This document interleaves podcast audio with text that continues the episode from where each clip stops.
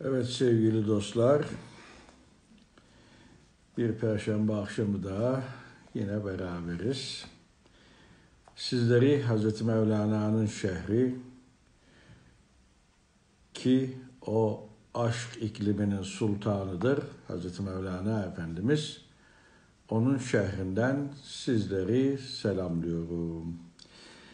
Ee, geçen hafta nelerden bahsetmiştik? Kısaca bir ona bakalım. Hem de bu arada insanlar e, geliyor. Katılımcılar da bu arada e, iştirak etmiş olsun. Sırlanmadan bahsetmiştik. Bununla ilgili bir kovboy filminden bir kesiti anlatmıştık. Sistemden bahsetmiştik. Bir daire düşünün. O dairenin içi sistem aslında orası bizim oyun alanı iken sistem orayı ele geçirmiş bizim oyun alanımızı. Ondan bahsetmiştik. Duadan bahsetmiştik. Konya'daki Deli İbrahim'in hikayesi hatırlatmak için söylüyorum. Tek tek e, gerek yok bunları tekrar etmeye. Efendim e, bir de elbise değiştirmeyle alakalı tasavvufta bir şeyler söylemiştik. En son nereye geldik efendim? Ben kimim sorusuna. Evet. Buradan artık yavaş yavaş başlayalım bence de. Bu arada 52. sayfadayız sevgili dostlar. Evet. Mistik dünyanın tamamen bir oyun olduğunu söyledik. Mistik dünya bir oyun. Matruşka gibi. Açarsın içinden bir daha çıkar. Açarsın içinden bir daha çıkar. Açarsın bir daha çıkar. Bu ben kimim sorusu çok klasik bir sorudur dostlar. Şimdi hep beraber yine bu soruyla ilgili e, küçük bir oyun oynayacağız. Ve bir meditasyon yapacağız. Şimdi bu meditasyon kelimesi dilimize sonradan girmiş bir kelime ve şu anda bakıyorum e, binlerce meditasyon tarifi. Herkes işte meditasyon nedir? Meditasyon e, herkesin bir meditasyon anlayışı var. Yani binlerce meditasyon tarifi bulabilirsiniz. Benim meditasyon anlayışım Allah'tan gayrı her şeyi terk etme çabası. Yani o yolda çabalamak. Efendim bizdeki hiçlik kavramına benziyor biraz meditasyon kavramı efendim. Bana göre başka bir anlamı da Allah'tan gayri her şeyi terk etme çabası olduğuna göre iş dünyamızda mutlak boşluğu yaratma e, durumu ve hayatın merkezinde olma gibi anlamları var diyelim bize göre. Evet, meditasyon. Ama meditasyon bir amaç değil. O da tıpkı sema gibi, zikir gibi, farklı e, ritüeller gibi bir araç. Yani meditasyon da bir amaç haline getirmemek gerekiyor. Burada bir meditasyondan söz bahsetmişim. Vipassana meditasyonu ki çok sevdiğim bir meditasyondur. Vipassana meditasyonu. Vipassana empati yapmaktır. Yani yer değiştirmek. Mesela duşun altında yıkanırken e, su olma hali. Yani suyla yer değiştirme hali. Hazreti Mevlana Efendimiz yıllar önce bu vipassana meditasyonunu hatırlatan bir güzel söz söylemiş. Ne demiş? Ey dost, şurada duran da ben, yürüyüp giden de benim. Bu tam bir evrenden merkeze olan yolculuktur dostlar. Evet, ne demiş Hazreti Mevlana Efendimiz? Ey dost, şurada duran da ben, yürüyüp giden de benim. Evet, Tasavvuf kalpten başlamıyor. Tasavvuf zihinle başlıyor. Yani tasavvuf kalpten başlamıyor. Tasavvufun başladığı yer neresi? Zihin. Hiç kimse dostlar çıldırmış bir zihinle kalbe yol bulamıyor.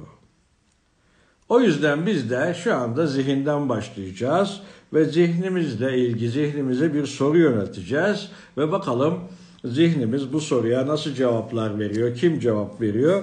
Bununla ilgili küçük bir deneyim yaşayacağız. Şimdi başlayalım.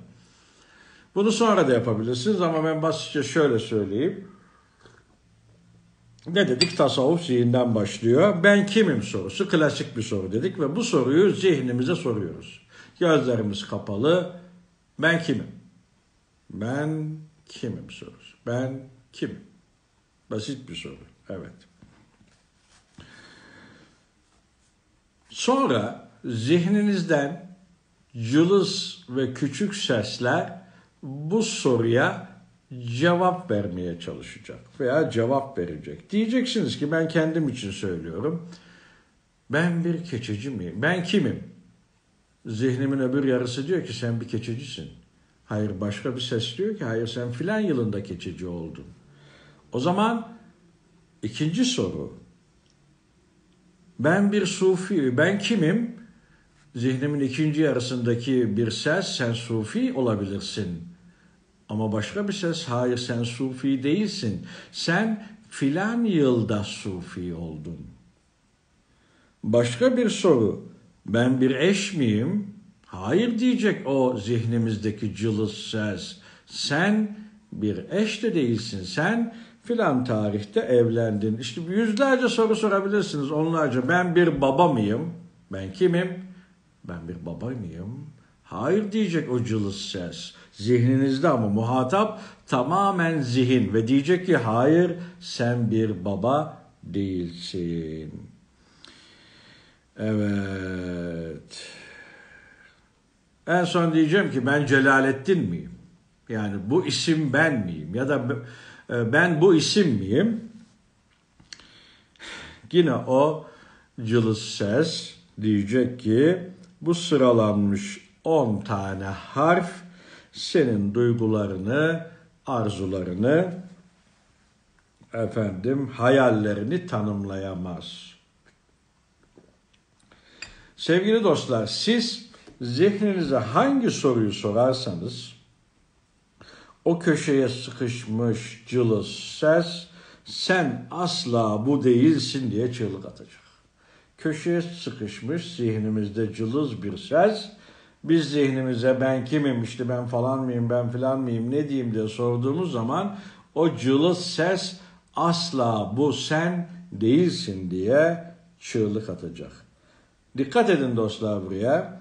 Benim kim olmadığımı bilen o cılız ses aslında benim kim olduğumu bilenin sesidir. Burayı tekrar ediyorum benim kim olmadığımı bilen o cılız ses aslında benim kim olduğumu bilenin sesidir. Yani o ilahi olanın sesi.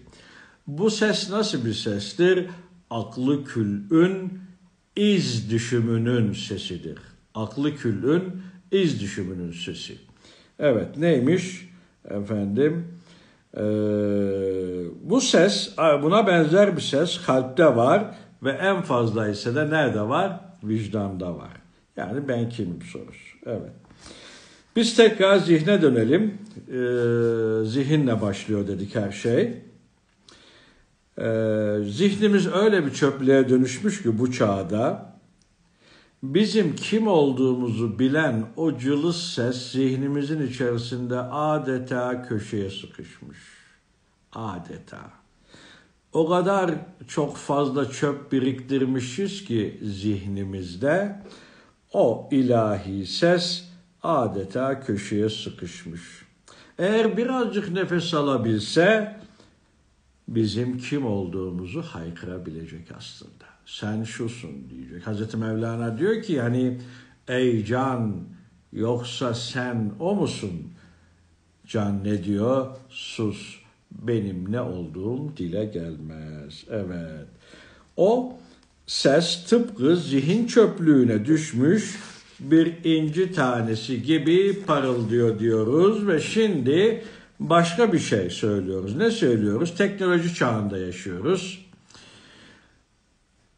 Sabah kalktığımızda sevgili dostlar beynimize bir çip yerleştirseler. Teknoloji. Akşama kadar da iç dünyamızdaki bütün o kıpırdanmaları bu çip kaydetse. Korku, endişe, istek, arzu, arayış, hayal, fantezi, buluş her şeyi kaydetse. Bu beynimize takılan çip iş dünyamızdaki her şeyi kaydetse. Ve gece yatacağımız zaman bir çıktı alsak, bilgisayardan böyle dıt dıt dıt dıt dıt çıktı alsak, inanın sevgili dostlar 10 metre çıktı çıkar.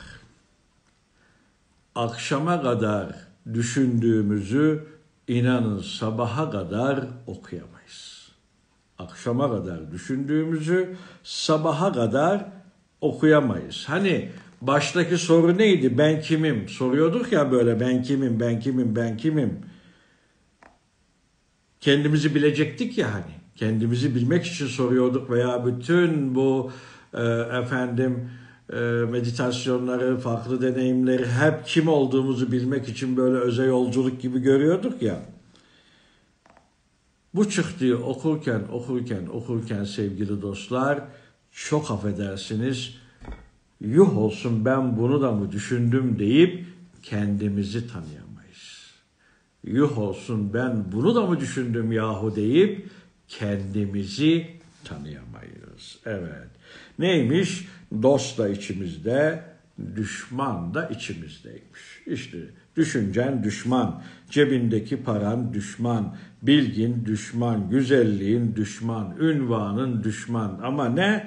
Dost da içimizde. Yapmamız gereken ilk şey zihnimizi arındırmak.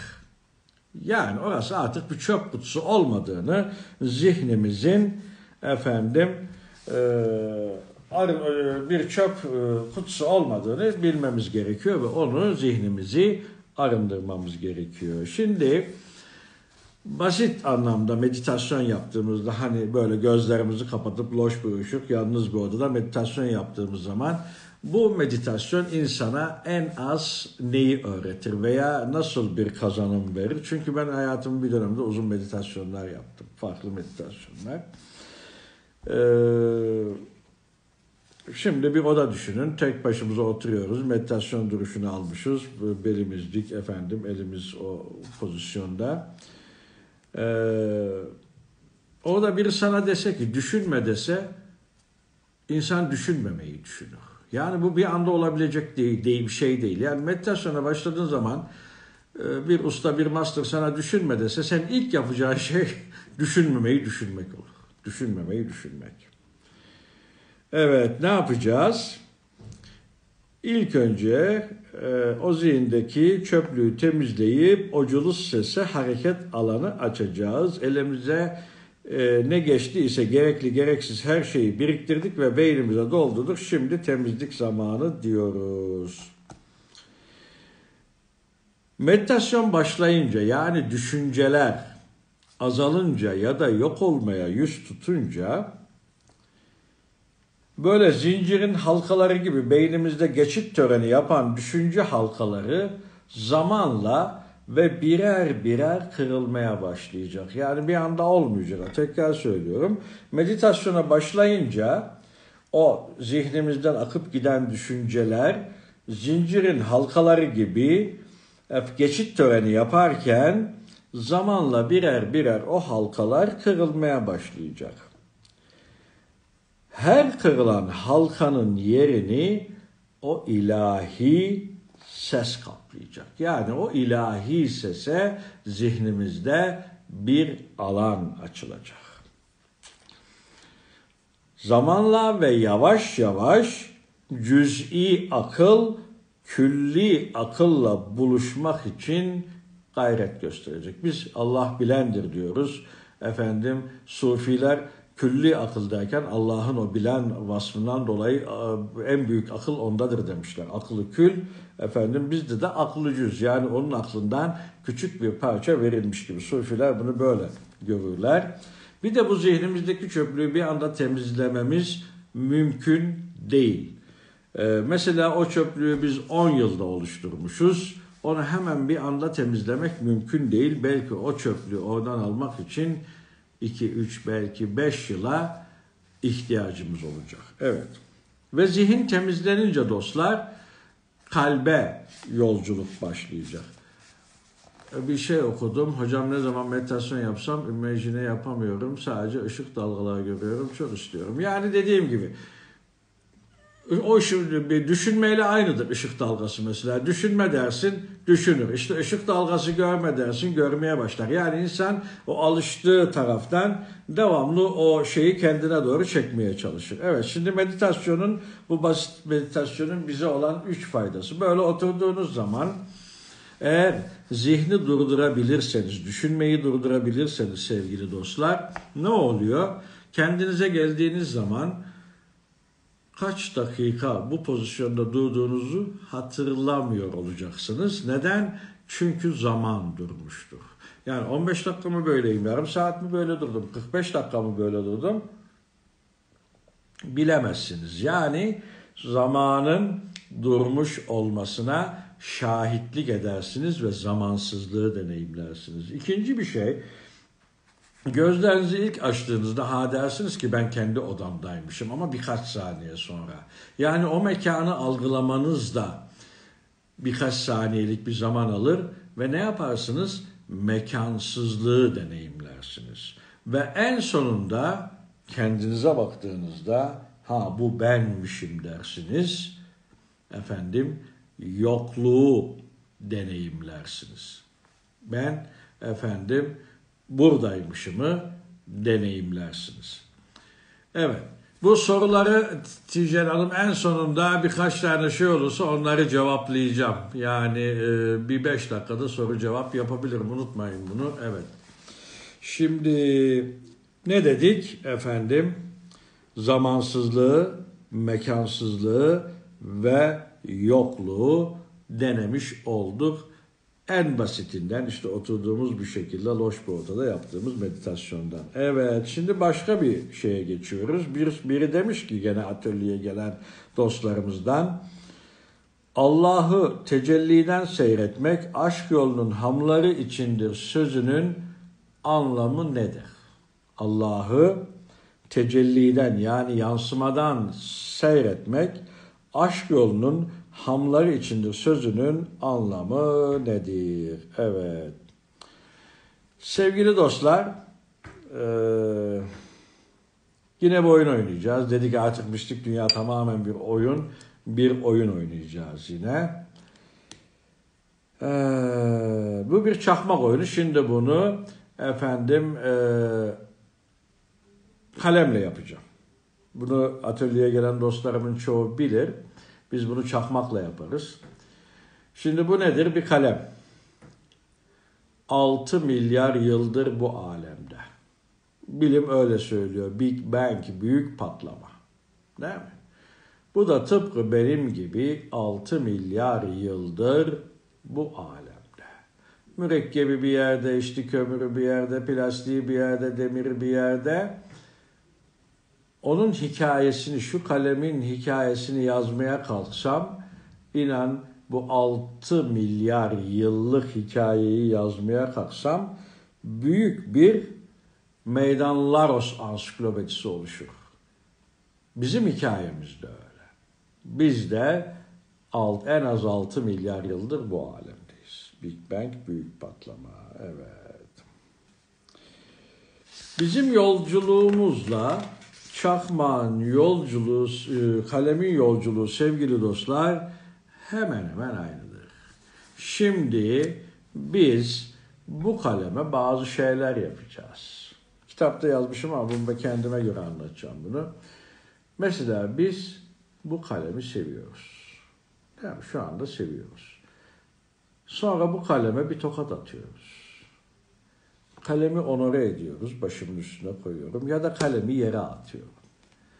Farklı şeyler yapıyorum kaleme. Bu yaptığım şeyleri isimlendirelim ve durum diyelim. Bunlara durum. Yani kalemi sevmemiz, kalemi dövmemiz, kalemi onore etmemiz, efendim e, kalemi e, yere atmamıza durum diyelim.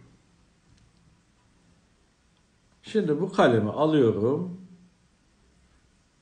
şu elim üstü masa gibi düşünün. Bu kalem şurada masanın üstünde duruyor. Kalemi alıyorum. Ve tekrar koyuyorum.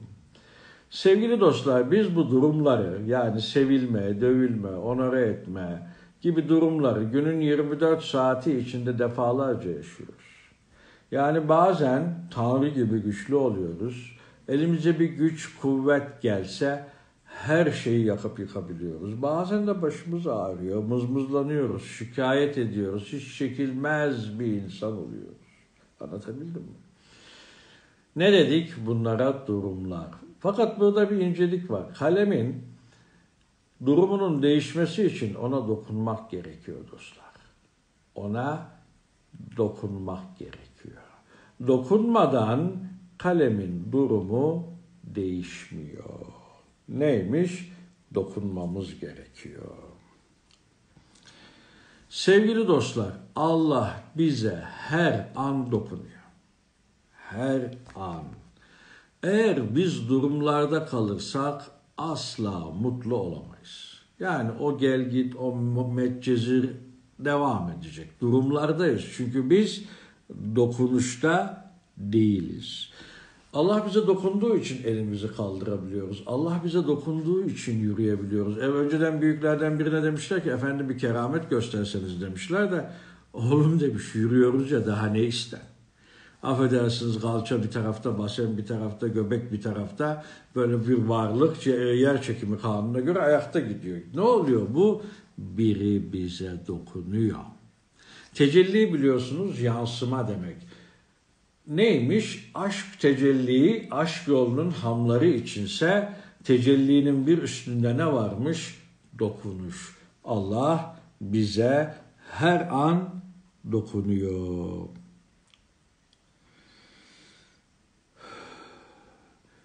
Tıpkı mesela bu kaleme birinin dokunup kalem işte alıyor, yazıyor, yazıyor, efendim bir şeyler e, yapıyor. Ne, birinin buna dokunup varoluşunu gerçekleştirmesini bekliyor. Allah da bize dokunuyor ve diyor ki varoluşunu gerçekleştir. E, epey oldu atölyeme bir genç bir kız geldi. Celalettin abi dedi sana bir soru soracağım dedi. Uzaktan da akrabam olduk. Severim kendisini de. Otur dedim bir çay iç, bir kahve iç efendim, bir şey iç. Hayır hayır dedi hiç vaktim yok Celalettin abi dedi. Sana bir soru sorup gideceğim. İyi hadi bakalım sor dedim. Ne soru soracağım bakayım. Allah nerede dedi. Bunu soruyu sorarken de saçını şöyle arkaya attı. Allah nerede? Vallahi dedim Allah şu an mekan olarak nerede olduğunu bilmiyorum ama senin saçına dokunup düzelttiğini biliyorum dedim. Evet Allah'ın şu an mekan olarak nerede olduğunu bilmiyorum ama şu an senin saçına dokunup Allah senin saçını düzeltti. Suda balık da öyle dermiş ya suyun içinde yaşar efendim e, su ararmış balık der balık sudan habersiz su içinde yaşarmış. Allah bize her an dokunuyor. Eğer bunu bir hissedebilsek dokunuşu, şevk ile raksa semaya başlayacağız. Bunun anlaşılabilmesi için bir sufi hikayesi de anlatacağım. Sevgili dostlar bir şeyler anlatıyoruz ama bunu en güzel açıklamanın yolu sufi hikayelerdir. Bu hikaye anlatınca dokunuşun ne olduğunu biraz daha farklı anlayacağız. Büyüklerden bir zat tek başına bir odada oturuyormuş. Kapı çalınmış ve içeriye öğrencisi girmiş. Öğrencisi demiş ki, efendim sizi yalnız gördüm. Evlat demiş, sen odaya girince yalnız kaldım. Tekrar ediyorum dostlar. Kapıyı çalıyor, öğrenci içeriye giriyor. Efendim diyor, sizi yalnız gördüm bu odada. Oğlum, sen bu odaya girince yalnız kaldım. Ne demek bu sevgili dostlar? O öğrenci odaya girmeden önce o sufi ustası tepeden tırnağa o dokunuşla beraberdi. varlığının tüm zerrelerine kadar yaratanın o dokunuşunu hissediyordu. Öğrenci içeri girince dokunuştan tecelliye indi. Yani diyor ya başta aşk tecelli günü aşk yolunun hamları içindir diyor ya ne oldu? Dokunuştan tecelliye indi ve yalnız kaldı. Neymiş yalnızlık efendim? E, tecelliye inme biçimi. Evet böyle bir sufi hikayesi. Nuri Şems'im de şöyle derdi bu konuyla dokunuşla ilgili. Efendim orada dostlarıma gözüm ilişti. Orhan Koban, Dudak, Harika Uygur. Ara ara bakıyorum böyle her zaman bakamıyorum ama hepsine teşekkür ediyorum katılımları için. O Özge de orada evet. Devam edelim. Nuri Şemsim, Nuri Şemsim. Evlat derdi insan 60-70 sene yaşar. 10 kilometre uzağı gören iki de gözü var insanın değil mi? 10 kilometre uzağı görüyoruz. İki tane gözümüz var. Bu iki göz tıpkı iki projektör gibi. Nereden geliyor bu projektörün elektriği derdi. Bu elektriği üretmesi için bir insana kaç tane baraj lazım? Bu iki göz, iki projektör, elektrik üretse 10 kilometre uzağda görse bu iki göz görüyor 60-70 sene kaç tane baraj lazım olur derdi. Sindirim sistemi. Nuri Şemsim söylüyor bunu tabii. Evlat kör kuyu gibi içine ne atsak öğütüyor, ne atsak öğütüyor. Tıpkı bir değirmen gibi sindirim sistemimiz. Oğlum derdi kaç Dicle, kaç Fırat yeter bir insandaki bu değirmene. 50-60 senedir biz bunu yaşıyoruz o sindirim sistemiyle. Cansız bir şeyler yiyoruz, sonra canlanıyoruz.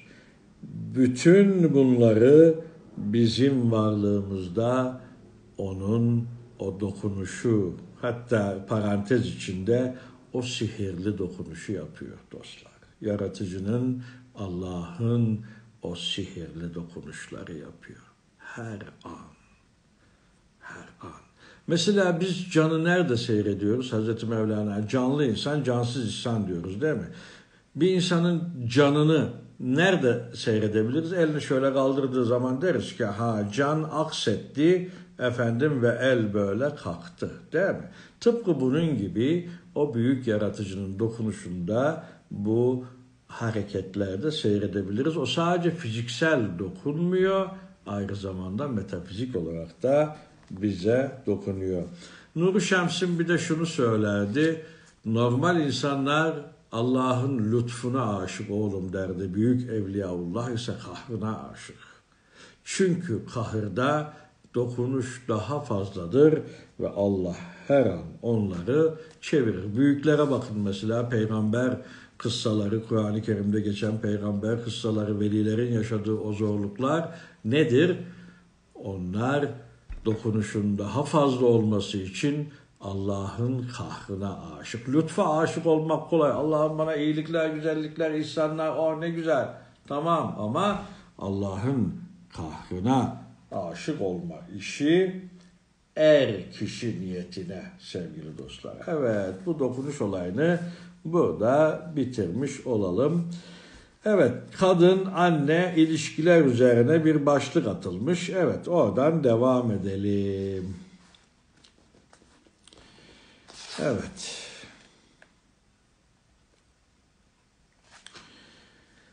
Allah bizim inancımıza göre sevgili dostlar ilk önce ruhları yarattı. Eles meclisinde. Ve dedi ki ben sizin Rabbiniz değil miyim? Sordu. Ve biz de dedik ki evet sen bizim Rabbimizsin. Onu gördük ve işittik. Gördük ve işittik. Yani biz bilmediğimiz bir varlığı aramıyoruz. Bildiğimiz, gördüğümüz, duyduğumuz bir varlığı aramanın yoluna düşmüşüz. Öbür türlü zulmetmiş olurdu. Mi? Biz bildiğimiz, gördüğümüz, duyduğumuz ama sonradan unuttuğumuz aynanın üstünü o tozun kapladığı gibi efendim ıskaladığımız bir varlığı biz arıyoruz. Allah dedi ki ha biz bu evet derken sen bizim Rabbimizsin sözü içinde bütün yaratılışa, yaratılışa da evet dedik. Her şeye evet dedik. Yani sen bizim Rabbimizsin ve sen neyi murad ediyorsan biz ona eyvallah diyoruz, bela diyoruz, evet diyoruz dedik. Evet. Benim muradım şudur dedi. Sizi dünyaya göndermek istiyorum. Allah elbette mekandan münezzehtir ama anlatabilmek için söylüyorum dostlar. Hayır dedik biz senin huzurundan bu mekandan ayrılmak istemiyoruz. Ben de sizinle geleceğim dedi. Ben de sizinle geleceğim. O zaman tamam her yere gideriz dedik sen de bizimle geleceksen. Ona söz verdik, ahitleştik. Hazreti Mevlana diyor ki sevgili dostlar, Allah her bir kulunu o kadar çok sever ki eğer ölmesi mümkün olsaydı her bir kulu için ölürdü. Bu cümleyi şöyle bir tarafta tutuyoruz. Allah dedi ki yine orada dünyada karnınız acıksa doyuracağım. Susarsanız su vereceğim. Kirlenince yıkayacağım. İlk doğduğunuzda da benim ismimi anne olarak bileceksiniz. Neymiş sevgili dostlar? İlk doğduğunuzda da benim ismimi anne olarak bileceksiniz. Sonra bir eş, dost, arkadaş, sevgili olacağım size. Ve Allah bizi razı etti. Çünkü Allah zorlayıcı ve zulmedici değil, razı edicidir. Yani cebri değildir Allah, razı edicidir. Biz bu aleme gelince önümüzde kocaman bir oyuncak sepeti bulduk dostlar. Kocaman bir oyuncak sepeti. Hani Allah niye bizimle gelmedi dedik. Allah bizimle niye gelmedi? Hani biraz önce söylemiştim ya Allah bir kulunu o kadar çok sever ki ölmesi mümkün olsaydı o kulu için ölürdü demiştim ya. Allah'ın tıpkı ölmesinin mümkün olmadığı gibi bu aleme de zat olarak gelmesi mümkün değildi dostlar. Tecelli ile geldi. Tıpkı ölmesinin mümkün olmadığı gibi o büyük yaratanın bu aleme de zat olarak gelmesi mümkün değildi. Tecelli yani yansıma ile geldi. Yansıma e, misali ayna ile anlatılır. Efendim aynada gördüğümüz görüntü mesela aynanın karşısına geçsem aynada ben kendimi görebilirim. Ha, bu görüntü benim derim. Yanımda biri daha olsa mesela ben ona bir tokat vursam aynada evet o tokat vuran görüntüyü seyredebiliriz. Zirak e, yansıtır ama acıyı ayna belirtmez, hissettirmez. Bunun gibi zatla yansıma farklı bir şey ama yansımayı gördüğün zaman efendim zatı hakkında da bir e, idrakin oluşmuş olabiliyor. Ne dedik? Aynada tecelli oluşur ama zatı başkadır. Bu iki görüntü bir gibidir de ayrı gibidir de. Şimdi oraya girmeyeceğiz. Evet. Ne dedik? Önümüzde büyük bir oyuncak sepeti bulduk. Ve tıpkı çocuklar gibi bu oyuncak sepetiyle oynamaya başladık. Anneyi, babayı ıskaladık. Anne baba neydi? Sevginin, merhametin sembolüydü. Evet. İnsanlar da bu alemde yaratıcıyı ıskaladı. Allah'ı ıskalayınca da sevgiyi, merhameti ve güveni kaybetti insanlık. Allah'ın kuluna soracağı en önemli soru şudur dostlar. Kulum ben bu dünya serüveninde seninleydim, sen kiminleydin? Kulum ben bu dünya serüveninde seninleydim, sen kiminleydin? Ben hep senin yanındaydım. Hava gibi hem etrafını ihata etmiş, nefes gibi hem de içindeydim. Seni yedirdim, doyurdum, büyüttüm, akıl verdim sana.'' Seni adeta alemin küçük Rabbi gibi yaptım ve ben dünyaya seninle bir yolculuğa geldim. Ama sen sözünde durmadın. Sen makamın, mülkün, efendim her şeyi tüketmenin peşine düştün. Beni unuttun, kendine küçük tanrılar buldun. Evet kulum ben seninleydim, sen kiminleydin bu alemde? Soracağı en büyük sorulardan bir tanesi bu. Biraz önce ne dedik? Efendim ilk doğduğunuzda benim ismimi anne olarak bileceksiniz dedi. Hazreti Peygamber ne diyor? Cennet annelerin ayakları altındadır. Neden annelerin ayakları altındadır cennet? Çünkü bizim bu alemde Rab sıfatıyla tanıştığımız ilk varlık annedir. Çünkü bizim bu alemde, öbür alemden ayrıldıktan sonra bize gene şefkat, merhamet kucağını açan, o anne elbisesinde olan o Rab varlık annedir. Anne demek karşılıksız sevgi ve adanmış bir hayat demek. Ben bu annelik duygusunu sevgili dostlar anlamak için bayağı bir çaba sarf ettim. Ama bir erkeğin bunu anlayabileceğini çok zannetmiyorum annelik duygusunu. Mesela kucağında çocuğunu zorla taşıyan anneler görüyorum. Doğum sancısı çekiyorlar, müthiş bir acı. Sonra tekrar doğum yapıyorlar, tekrar yaşıyorlar bu acıyı. Yani bir erkek mantığının bunu anlaması mümkün değil. Anneler, annelerimiz bizim bu alemdeki ilk aşklarımızdır aslında. Çocuk anneye, anne de çocuğa aşıktır. Şimdi burada bir aile kavramına yavaş yavaş bir geçiş yapmak istiyorum. Kadın ya da erkek ferdi olarak metafizik dünya ile ilgili bazı deneyimler yaşasa, örneğin yoga, nefes, sema, zikir bunların hepsi teoridir dostlar. Hepsi teori. Bu teoriyi ve bunlardan damıttığı kalp huzurunu ve yaşam biçimini en güzel uygulayacağı yer ilk önce ailesidir. Çocuk, eş, anne ve baba pratiktir. Sonra arkadaş, komşu, şehir ve benzerleri gelir. Bu yol tek başına olmuyor. Olsa da neymiş? Değerli olmuyormuş. Evet. Nuru Şemsim eğer Allah ile aranızın iyi olmasını istiyorsanız ilk önce eşinizle aranız iyi olsun derdi. Neymiş dostlar? Eğer Allah ile aranızın iyi olmasını istiyorsanız ilk önce eşinizle aranız iyi olsun. Şimdi karı koca kavga ediyorlar. Huzurlu olmak için kadın İspanya'ya, inzivaya, erkek de meditasyona Tibet'e gidiyor. Ondan sonra da bana bir gülmek geliyor tabii. Bu kafayla nereye giderseniz gidin, asla siz ne inzivada olabileceksiniz ne meditasyonda olabileceksiniz. Geldiğiniz zaman her şey kaldığı yerden devam edecek.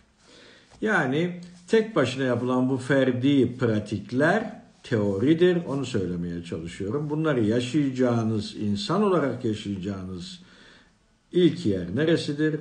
Anneniz, babanız, çoluğunuz, çocuğunuz, eşinizdir. Yani teoridir bu. Teoridir. Evet. Ee, eş demek sadece cinsellik, çocuk yapmak, iş bölümü yapmak demek değildir. Eş senin hem öğrencin hem de öğretmenin olmalı. Hayatta yaşanmışlık adına ne varsa ilk önce onunla paylaştığın seni tamamlayan bir varlıktır. Yine Nuri Şemsim karı koca muhabbetle el ele tutuşursa ağaçların yapraklarını döktüğü gibi onların da günahları dökülür der. Tekrar ediyorum sevgili dostlar. Karı koca muhabbetle el ele tutuşursa eğer onların günahları tıpkı yaprakların ağaçlarından döküldüğü gibi dökülür ve muhabbetten Muhammed doğar derdi. Evet. Şimdi e, burada bir şey var. Çok konuya girmek istemiyorum ama Uzak Doğu'nun Nuri Şemsim de tabii bunu biliyor. Uzak Doğu'nun kadim öğretilerinden Tantra öğretisiyle ilgili Nuri Şemsim'in burada küçük bir açılımı var. Yani karı koca diyor ki muhabbetle, muhabbetle çünkü muhabbet esastır. Muhabbet esastır. Öteki hikayedir yani. Gereklidir ama muhabbet. Karı koca muhabbetle el ele tutuşsa ağaçlardan yaprakların döküldüğü gibi günahları dökülür. Evet yani bizim varoluş enerjimiz e, tantrayı biliyorsunuz okuyabilirsiniz çok girmek istemiyorum ama varoluş enerjimizi efendim ilahi enerjiye çevirme biçimi diye kısaca söylenilebilir. Eğer ileride birkaç yerde gelirse onunla ilgili birkaç söz söyleyeceğim. Neyse oraya girmiyoruz. Ne dedik? Muhabbetten Muhammed doğuyor. Muhab muhabbetten Muhammed. Fakat buradaki Muhammed kelimesi fiziksel bir Muhammed değil. O çocuk sevgiyle doğsun. Anne babadan iyi bir eğitim alsın. Yani tohum sevgi olduğu için. Onun yaratılışındaki o enerji, sevgi ve muhabbet üzerine kurulursa eğer, o tohum o olursa eğer, o çocuk sevgiyle doğsun, anne babadan iyi bir eğitim alsın, insanı kamil olsun, Hazreti Peygamber'in haliyle hallensin, efendim, onun nezih yaşantısını yaşamaya çalışsın demektir. Evet, Muhammed'den maksat e, dünkü Muhammed değil. Nedir? Efendim Hazreti Peygamber'in hali ile hallensin, onun nezih yaşantısını yaşasın. Ama tohum neymiş sevgili dostlar? Efendim e, muhabbet, muhabbet bütün kötü şeyleri temizleyen, günahları da temizleyen nedir sevgili dostlar? Muhabbet. Muhabbet olmadan hiçbir şey olmaz. Nuri Şemsim öyle derdi. Erenler işin özü aşktır. Aşktan gerisi teferruattır. Tekrar söylüyorum. İşin özü aşktır. Aşktan gerisi ise teferruattır.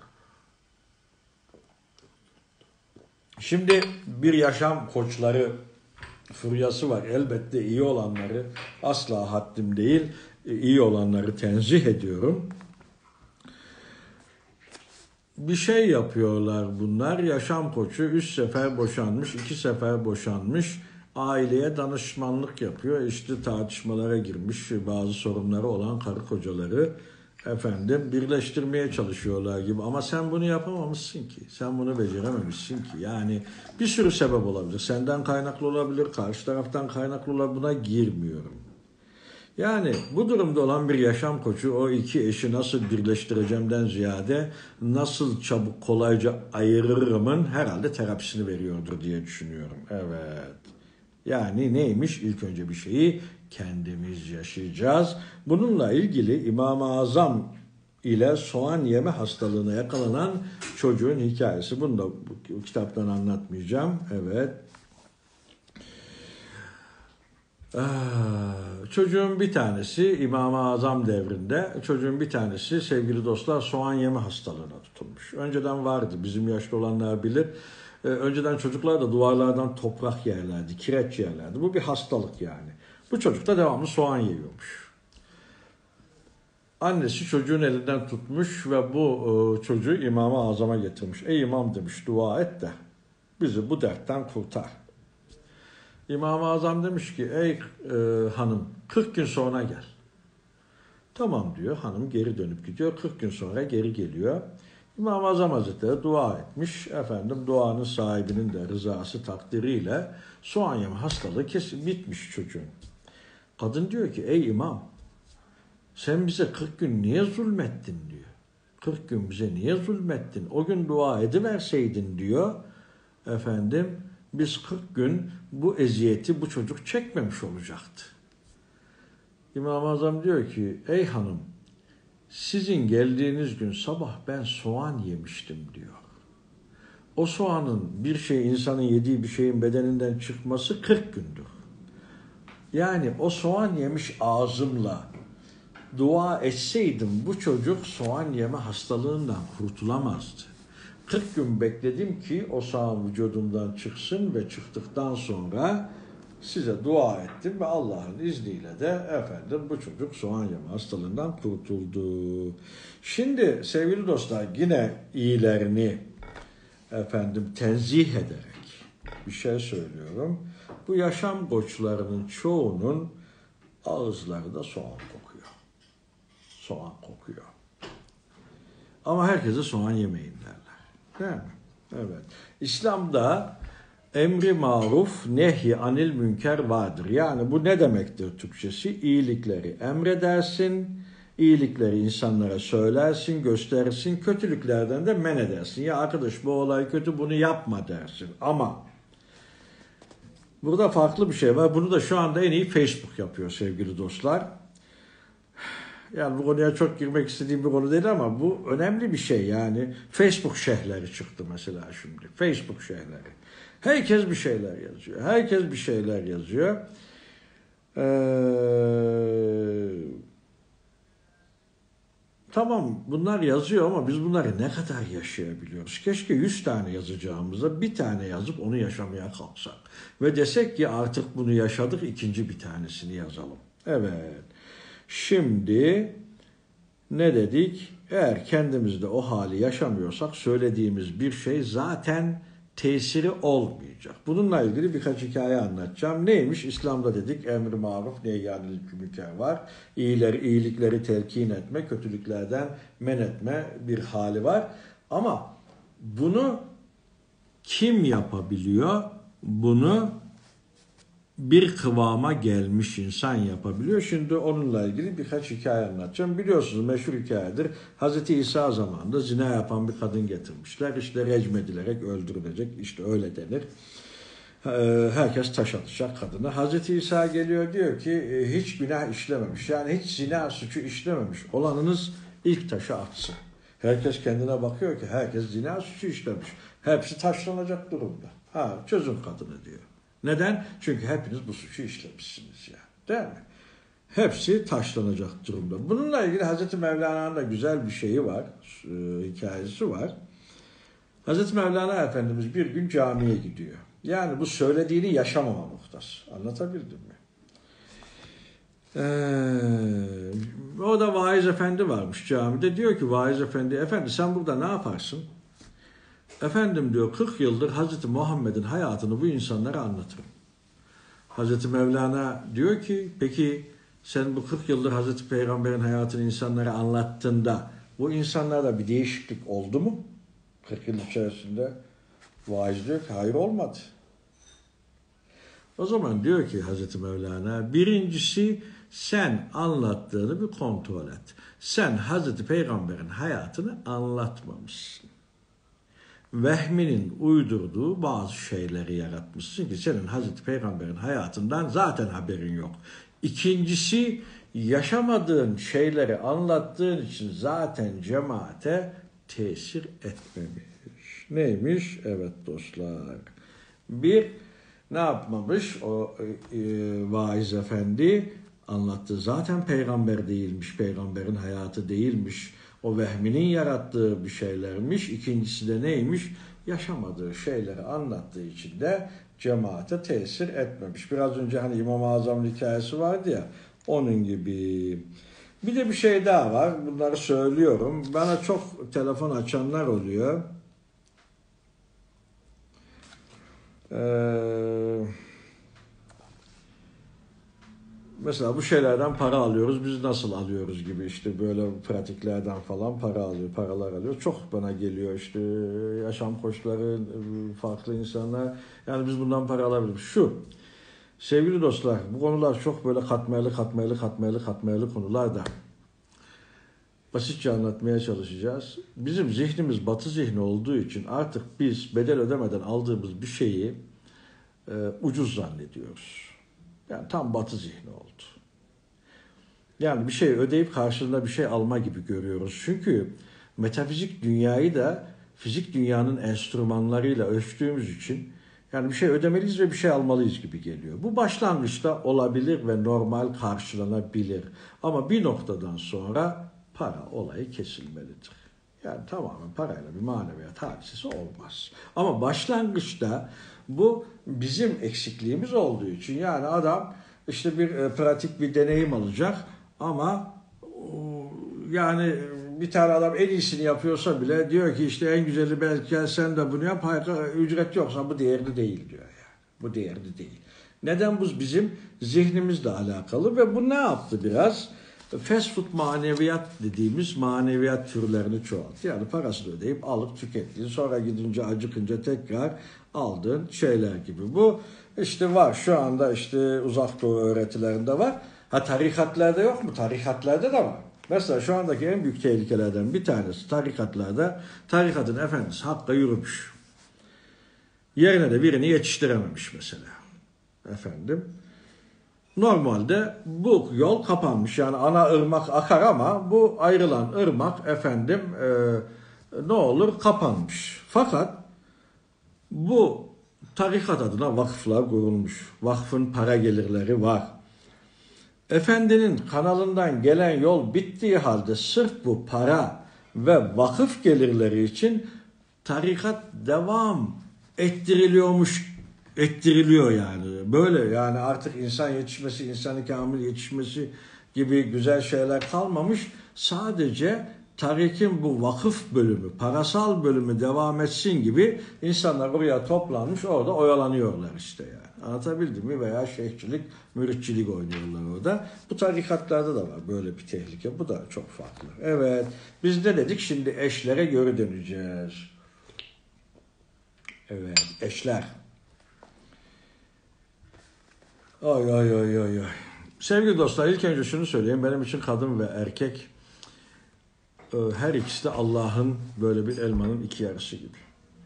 İkisi de birbirini tamamlayan bir olmadığı zaman öbürünün de değeri olmayan bir varlık yani. Asla bu anlatacaklarımdan biraz latife olsun diye arada bazı şeyler var ama başlangıçta söylüyorum bir elmanın iki yarısı. Bir yoksa öbüründe bir kıymeti yok gibi yani. Evet. Biz eşlere geri dönelim dedik. Bir kadın eşine muhabbetle çorba pişirse, çocuğunun saçını severek örse, akşam eşi eve gelince kapıyı gülerek açsa. Bunlar klasik şeyler. Eşi de helalinden rızık kazanıp eve dönerken elinde küçük bir çiçek ya da çikolatayla gelse. Yani aralarında muhabbetin oluşabilmesi için küçük böyle şeyler olsa. Bunların hepsi sembol. Anlatabildim? Sembol. İnan bu durum aynı çiftin bir ay boyunca yoga, sema, zikir yapmasından daha evladır. Çünkü o yapacağı şeyler teori, burası gerçektir. Pratiktir. Orada öğrendiğini artık burada yaşa. Yaşaman gerekiyor. Evet. Ee, kadın ruhu aslında metafizik dünyaya çok yakın bir ruhtur metafizik dünyada çok çabuk ilerler. Fakat fiziksel dünyada da dengesini çok çabuk kaybeder. Orada ilerleyince eşini, çocuğunu, işini, çevresini birden unutuverir. Yani metafizik dünyada ilerleyince bu tarafı unutuverir. Earth life dediğimiz bu dünya hayatını unutuverir. Burayı unuttuğu zaman da orada ilerlemesinin hiçbir anlamı kalmaz. Ne dedim? Orası teoridir. Hatta bizim yolumuzda bir söz vardır. Bu yolda kadınları tutmak, erkekleri itelemek gerekir diye. Erkek yavaş ilerler, mantığı ile kılı kırk yarar, hemen anlayıp kavrayamaz.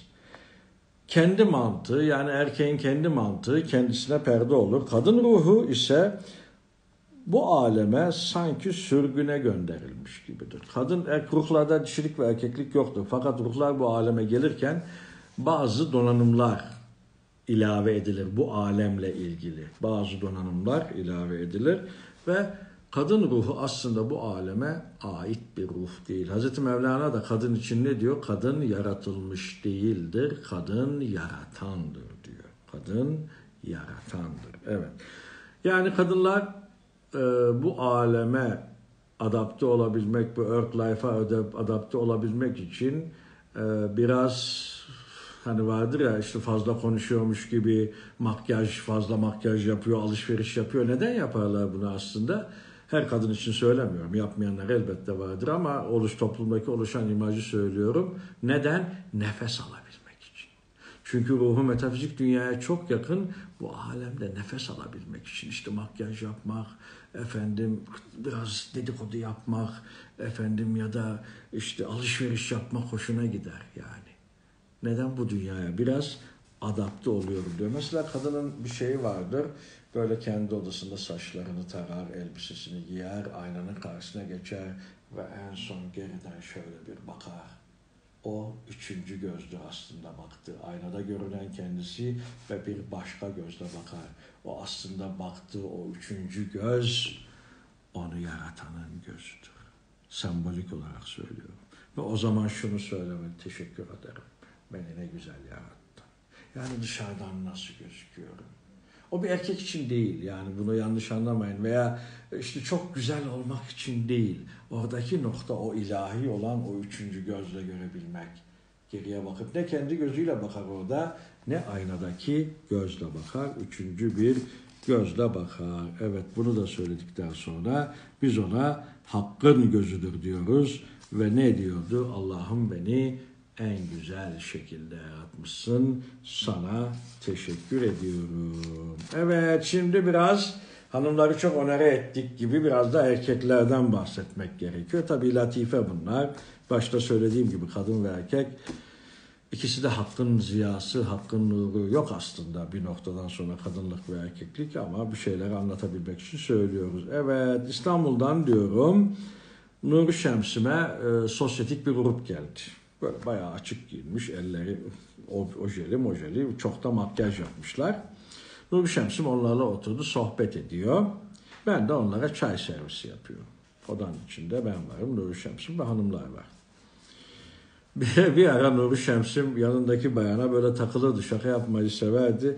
Kız dedi, ne kadar çok makyaj yapmışsın, bu ne oje böyle dedi yani, abartmışsın biraz. Kadın uyanık biriymiş yani zeki. Çok hoşuma gitti. Nuri Şems'im de hoşuna gitti.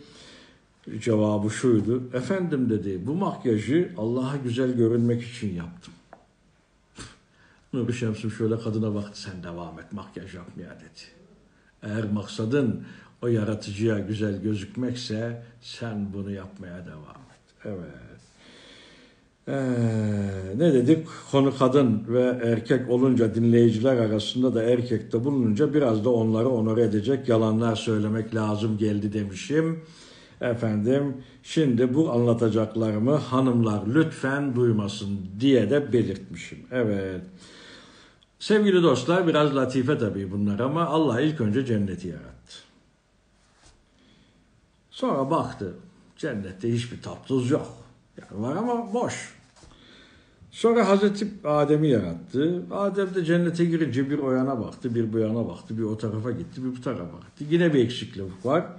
Allah Hazreti Adem, Hazreti Havva'yı yarattı. Hazreti Havva annemiz cennete girerken yılan, tavus kuşu derken elma, buğday cenneti birbirine kattı. Hanımlar dinlemiyor buraları. Ha. Allah dedi ki artık cehennemi yaratmanın zamanı geldi. Sevgili dostlar şimdi e, ben atölyeme gelenlere onu söylerim. Erkeklere özellikle Adem babamızı cehennem cennetten çıkaran bir varlık size neler yapmaz. O yüzden akıllı bir erkek peşiyle kaybedeceği savaşa girmez. Eyvallah der efendim yoluna devam eder. Neymiş? Koca peygamberi cennetten çıkarmasına vesile bunların hepsi latife biraz da şeyleri var latife olsun diyor söylüyorum.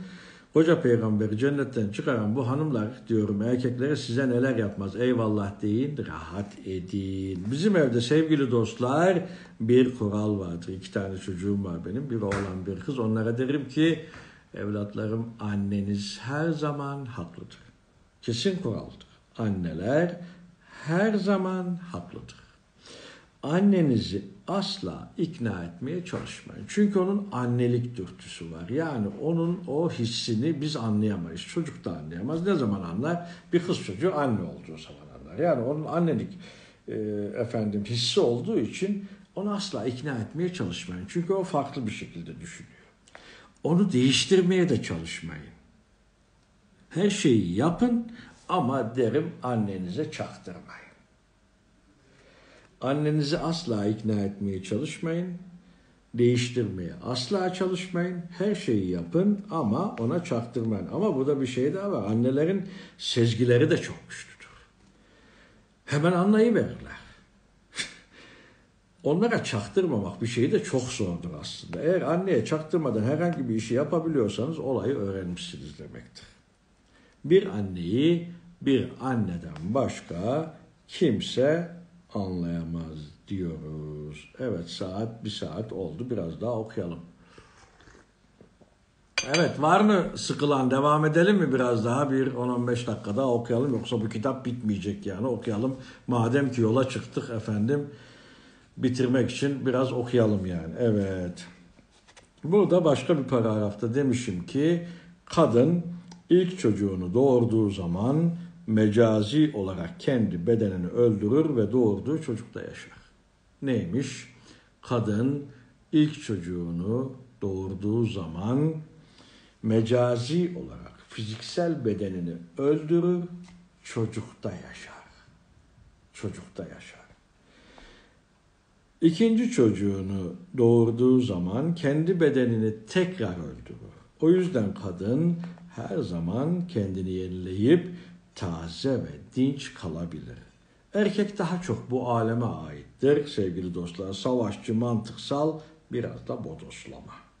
Yani bu alemin enstrümanlarıyla kadın daha çok, erkek daha çok donatılmış, kadın ise daha çok metafizik dünyaya aittir ve donatıldığı enstrümanlarda metafizik dünyanın enstrümanlarıdır. Bir erkek için kadın muazzam bir Rubik küpü gibidir anlaması da çözmesi de zordur. Bir erkek için kadını söylüyorum. En güzeli ona saygı duymak, eyvallah demek. Biraz önce söylediğim gibi zaten akıllı bir erkek başlan, baştan kaybedeceği bir savaşa girmez.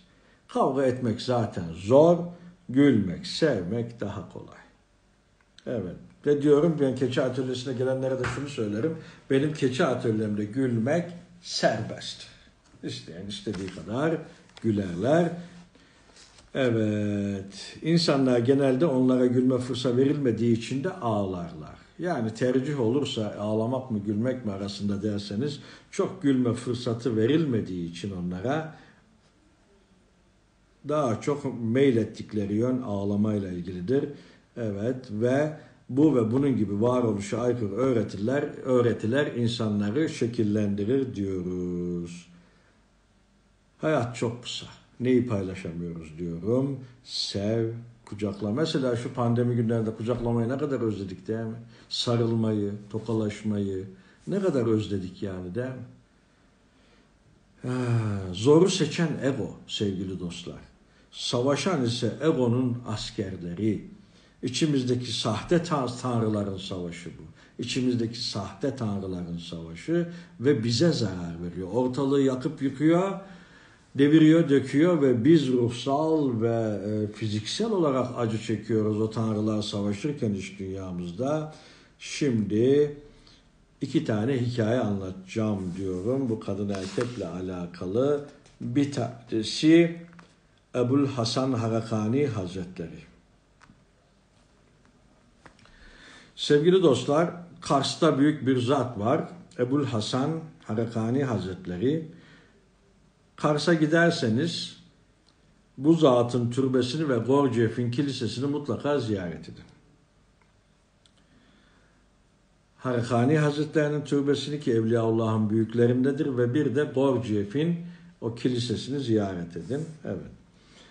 Bu Harakani Hazretlerinin ününü bir derviş duyuyor ve onu ziyaret etmek için Kars'a gidiyor. evini soruyor, tarif ediyorlar. Buluyor evini, kapıyı çalıyor. Bir bayan açıyor kapıyı ama asık suratlı bir bayan.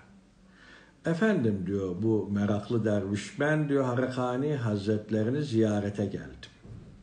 Kadın ne hazreti diyor, burada hazret falan yok. Benim adam da öyle evliya falan değil yani. Adam şaşırıyor. İçeriye buyur da etmiyor kadın. Hadi yoldan gelmiş falan. Adam şöyle bir ağacın altına çekiliyor ve Harakani Hazretlerini beklemeye başlıyor. Birazdan Hazret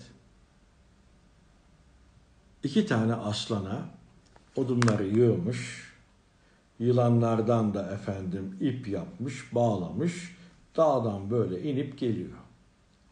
Bunu gören derviş, bu nasıl büyük bir zattır diyor ya. Aslanlara odunları yüklemiş, yılanlardan da efendim ip yapmış, dağdan odun getiriyor. O ağacın altında oturuyorlar, sohbet ediyorlar. Hazreti güzel güzel neyse efendim ayrılıyorlar. Aradan zaman geçiyor. Bu bizim derviş Harakani Hazretlerini tekrar ziyaret etmek istiyor. Gidiyor evini buluyor. Bu sefer kapıyı güler yüzlü bir hanım açmış. Efendim diyor ben Hazretle Hazreti ziyarete geldim. Ha oğlum buyur diyor. Hazret daha oduna gitti. Sen yoldan geldin açsındır çorba ikram edeyim ayran iç susamışsındır falan. İzzet ikram. Neyse adam otururken bir ara gözü pencereden dağdan inen Harkani Hazretlerine ilişiyor. Harkani Hazretleri odunları sırtına yüklemiş, iple de bağlamış. Zor kötek böyle o patika yoldan dağdan inip geliyor. Hemen dışarı çıkıyor, Hazreti karşılıyor. Yine o ağacın altına gidiyorlar ve soruyor, efendim diyor bu ne haldir? Önceki geldiğimde işte odunları aslanlara yüklediniz. Şimdi ise odunları kanter içinde getiriyorsunuz. Bunun hikmeti nedir? Ey evlat diyor. Önceki geldiğinde sana kapıyı açan hanım benim ilk eşimdi ve biraz asabiydi. Ben ona sabrettiğim için Allah bana o hali verdi. Sonra o işim hakka yürüdü. Bu ikinci hanımı aldım. Bu da çok güler yüzlü bir hanım. O hanım o, o hanımla hakka yürüdükten sonra da Allah o hali benden aldı. Yani o yüzden diyor şimdi artık odunları ben kendi sırtımda getiriyorum. Ben buna latife olsun diye biraz şöyle söylüyorum sevgili dostlar. Erkekleri evliya yapan kadınlar vardır. Kadın erkek işi değil. Ee, öbür e, erkek içinde, kadın içinde bu böyledir. Evet. Bunu evet.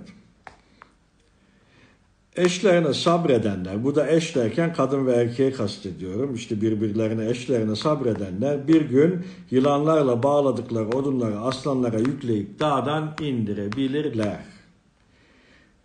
Ee, bu tasavvufla ilgili bu olağanüstü menkıbeler var ya dostlar, buradaki odaklanmamız gereken şey olağanüstü hadiseden ziyade o hikayenin bize ne anlatmak istediği. İşte iki aslan yılanlar gelmiş. Yani bu tamam olağanüstü bir hal güzel de yani buradaki odak noktamız bizim olağanüstü halden ziyade bu menkıbe bize neyi anlatmaya çalışıyor?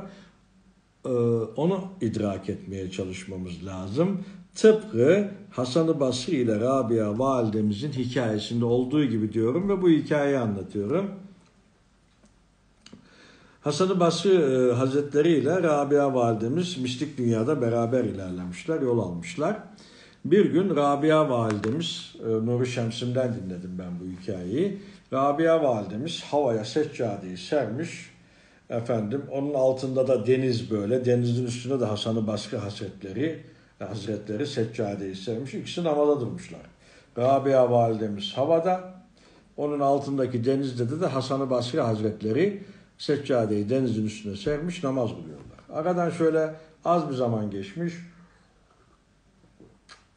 Rabia validemiz yukarıdan bağırmış. Hasan benim yaptığımı kuşlar yapar.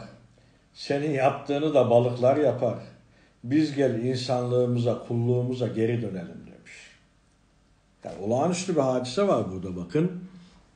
Biri seccadeyi havaya sermiş. Biri denizin üstüne sermiş. Ama buradaki olay bu değil. Benim yaptığımı Hasan kuşlar yapar. Senin yaptığını da balıklar yapar. Bu uçmak, kaçmak, olağanüstü hal göstermek iş değil.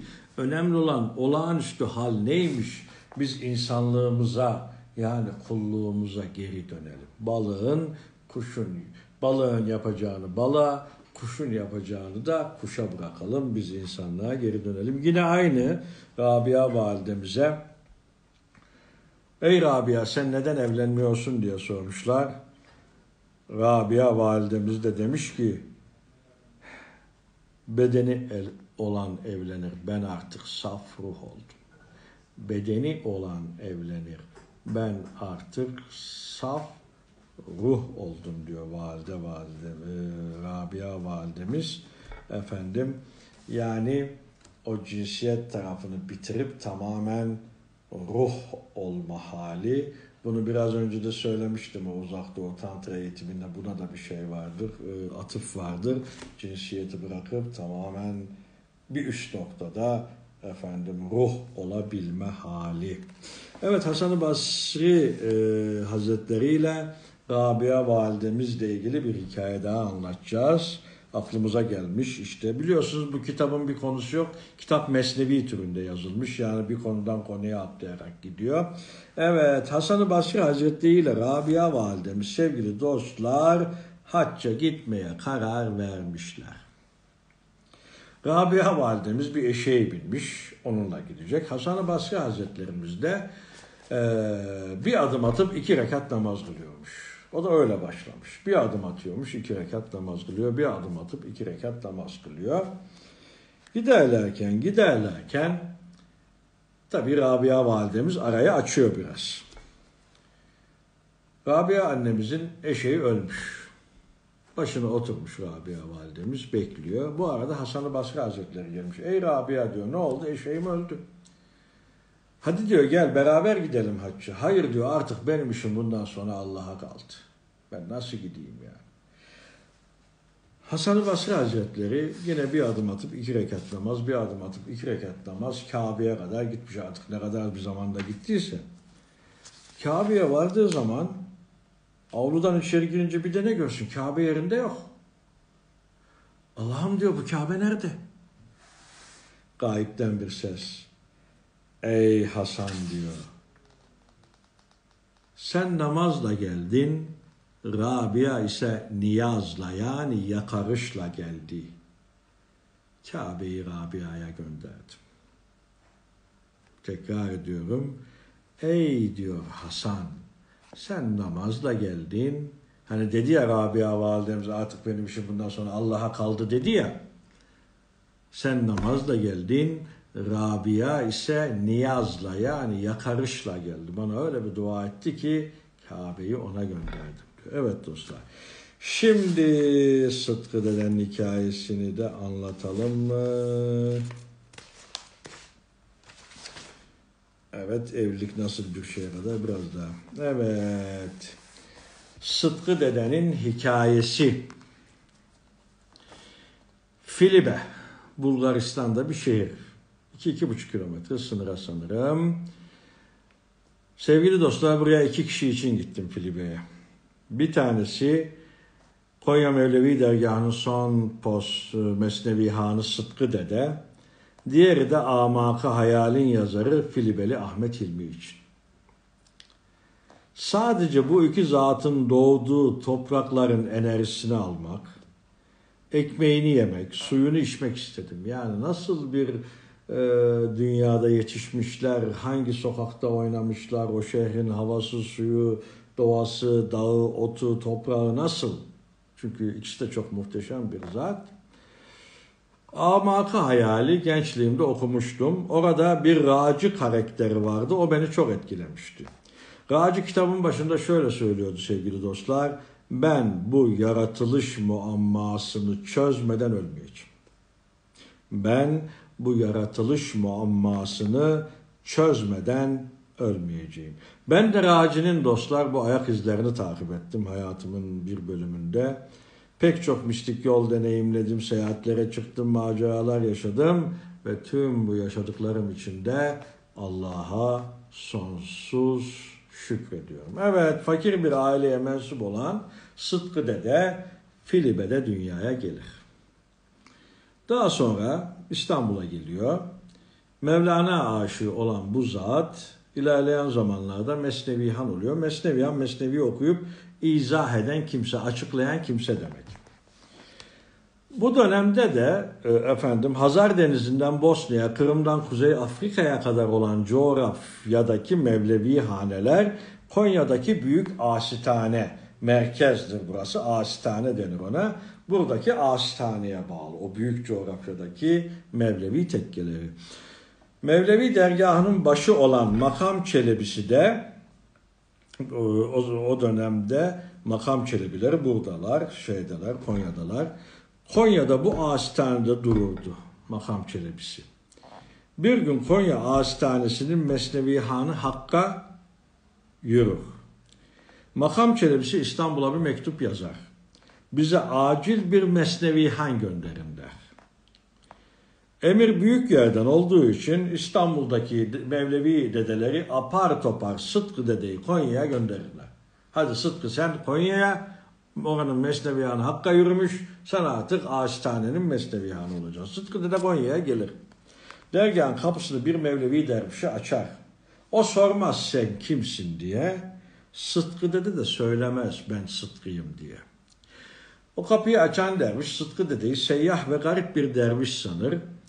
Birkaç hafta kalır gider zannıyla diye düşünür, içeri alır. Tabi aradan biraz zaman geçtikten sonra İstanbul'dan Mesnevi Han'ın gelmediğini gören makam çelebisi celallenir. Yeni bir mektup yazar İstanbul'a. Sizden bir Mesnevi Han istedik, göndermediniz. Cevaben efendim Mesnevi Han'ı gönderdik. Adı da Sıtkı derler. Makam çelebisi bulun bana şu Sıtkı'yı der. Nerede bu Sıtkı? O gün de Sıtkı dedeye tuvalet temizleme görevi vermişler. Dede tuvaletleri temizliyor. Meydancı dede gidiyor. Oğlum senin adın ne? Sıtkı efendim diyor. Meydancı dede evladım niye söylemedin? Efendim kimse sormadı ki diyor bana adımı. Yani kimse sormayınca böyle yokluğa bürünmüş. İşte ben Mesnevi Hanım İstanbul'dan geldim falan demeden böyle yokluk içinde dede yaşayıp gidiyor. Evet Sıtkı dede çok iyi bir Mesnevi Hanım. Zaman içerisinde ünlü oluyor.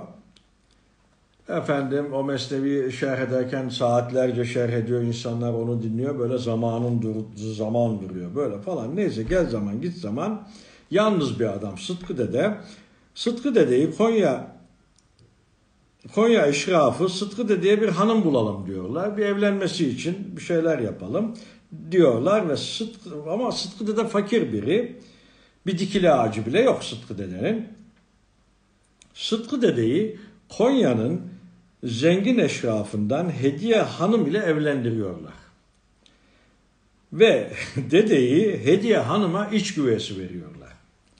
Hediye Hanım zengin, güçlü, aristokrat bir bayan. O zamanın Konya'sının güçlü hanımlarından, entelektüel. Dedenin de yazdık bir tane dikili ağacı yok. Neyse. Bilirsiniz sevgili dostlar önceden evler bahçeli bir ev kapısı bir de bahçe kapısı olur. Hediye Hanım Sıtkı diye böyle kızdı, sinirlendiği zaman koy git çık evimden dermiş hazır. Hepsi Hediye Hanım dedenin bir şeysi yok. Sıtkı dede yavaşça tesbihiyle postunu alır. Ev kapısından çıkar tam bahçe kapısına doğru yürürken Hediye Hanım şöyle arkasından bakar. Dayanamaz dedeye. Tabii dede nereye gidecek? Gel dedem dermiş. Bir ömür boyu Git dedem gel dedem. Git dedem. Hediye Hanım ne zaman kızarsa Sıtkı da tamam hanım dermiş. Tespihiyle postunu alır. Evden dışarı çıkarken gel dedem. Neyse bir ömür boyu böyle gitmiş. Sıtkı dede bir gün hastalanmış dostlar. Hakikate yürüme vakti, hakka yürüme vakti yaklaşmış. Evin büyük sofasının ortasında bir yatak sermişler. Dede e, yatakta yatıyor. Konya'nın tüm dedeleri, alimleri, zahitleri, efendim çelebileri yatağın etrafında şöyle hepsi el pençe divan duruyor. Saygı nişanesi olarak efendim dedeye. Hediye Hanım dedeye gösterilen bu saygı karşısında şaşırır. Eliyle şöyle kalabalığı hafif yarar ve dedeyle göz göze gelirler. Dede yatıyor tabii yerde. Dedem der sen evliya mıydın? Dede hafifçe tebessüm eder. Ah hanım ah der ah. Yeni mi anladın evliya olduğumu? Artık bana müsaade. Ya. Sıtkı Dede Hazretleri Konya'da Üçler Mezarlığı'na defnedilmiştir sevgili dostlar. Filibe'den dönerken onun kabrine toprak getirmiştim. Tasavvufta biz buna yani bizim bu kendi arkadaşlar aramızdaki latifedir. Bu Sıtkı Dede makamı diyoruz. Yani en efendim çetrefil makamlardan bir tanesi bu. Eğer bu makamı kadın ya da erkek eşler geçerse evliya oluyor. Sıtkı Dede makamını biz öyle söylüyoruz. Eğer eşler birbirlerine gerçekten tahammül ederlerse Sıtkı Dede gibi evliya olurlar diyoruz. Ve 72. sayfada evlilik nasıl bir şey biliyor musunuz da kalıyoruz. Evet Tijan Hanım'ın bir sorusu vardı. Ben kimim olayında zihnimden e, sö- e, cevap gelmiyor. Bu soruları eğer e, gerçekten ciddi anlamda sorarsa şu ben kimim diyecek ve sıfatlarını sayacak orada. Yani ben kimim? Ben kimim? Eş miyim? Baba mıyım? Anne miyim? Efendim? Ne bileyim bu gibi şeyleri e, sorarsa mutlaka oradan bir e, cevap geliyordur. Ha cevap gelmemesi durumu ilerideki bir merhalede cevap gelmeyebilir. Bu, bu söylediğim ben kimim noktası basit bir e, meditasyon tekniğidir. Evet.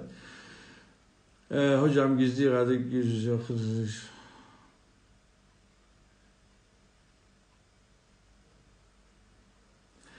Evet bunu Sultan Veled Efendimiz mesela bununla ilgili şunu söyler. Allah'ım beni affetteki ben kelimesi bile der şirktir. Ama bunlar hep noktaya göre.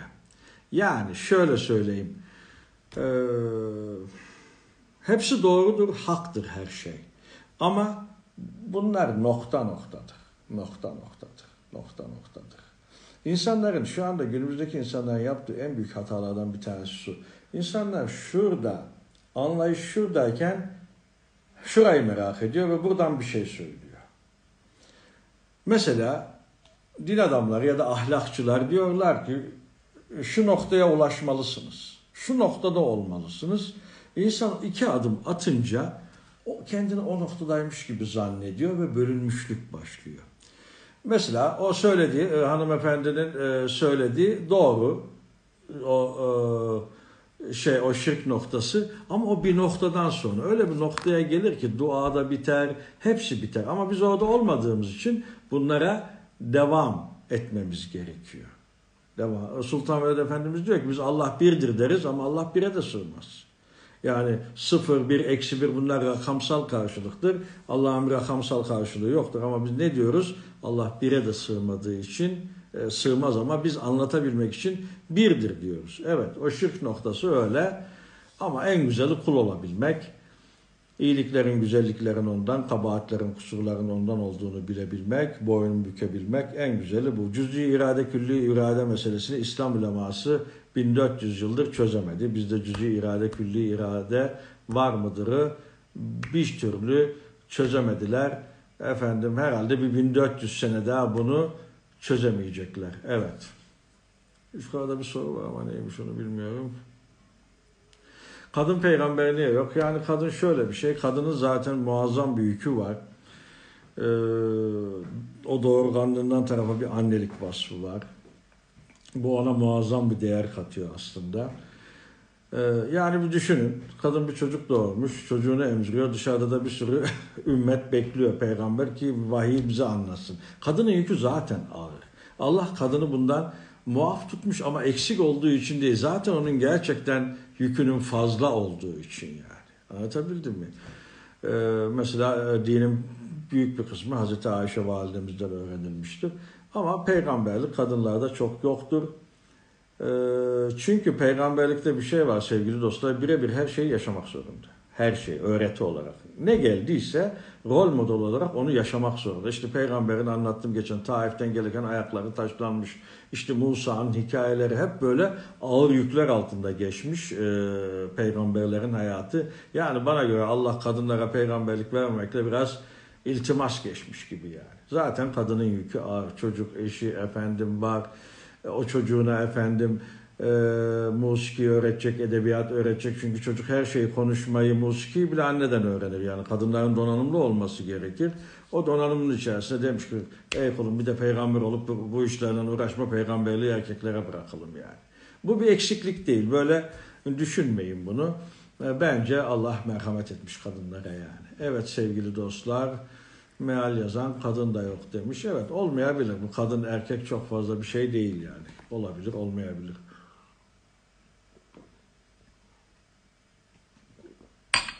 Sevgili dostlar hemen hemen yine bir buçuk saate yaklaştık efendim. Hepinize teşekkür ediyorum.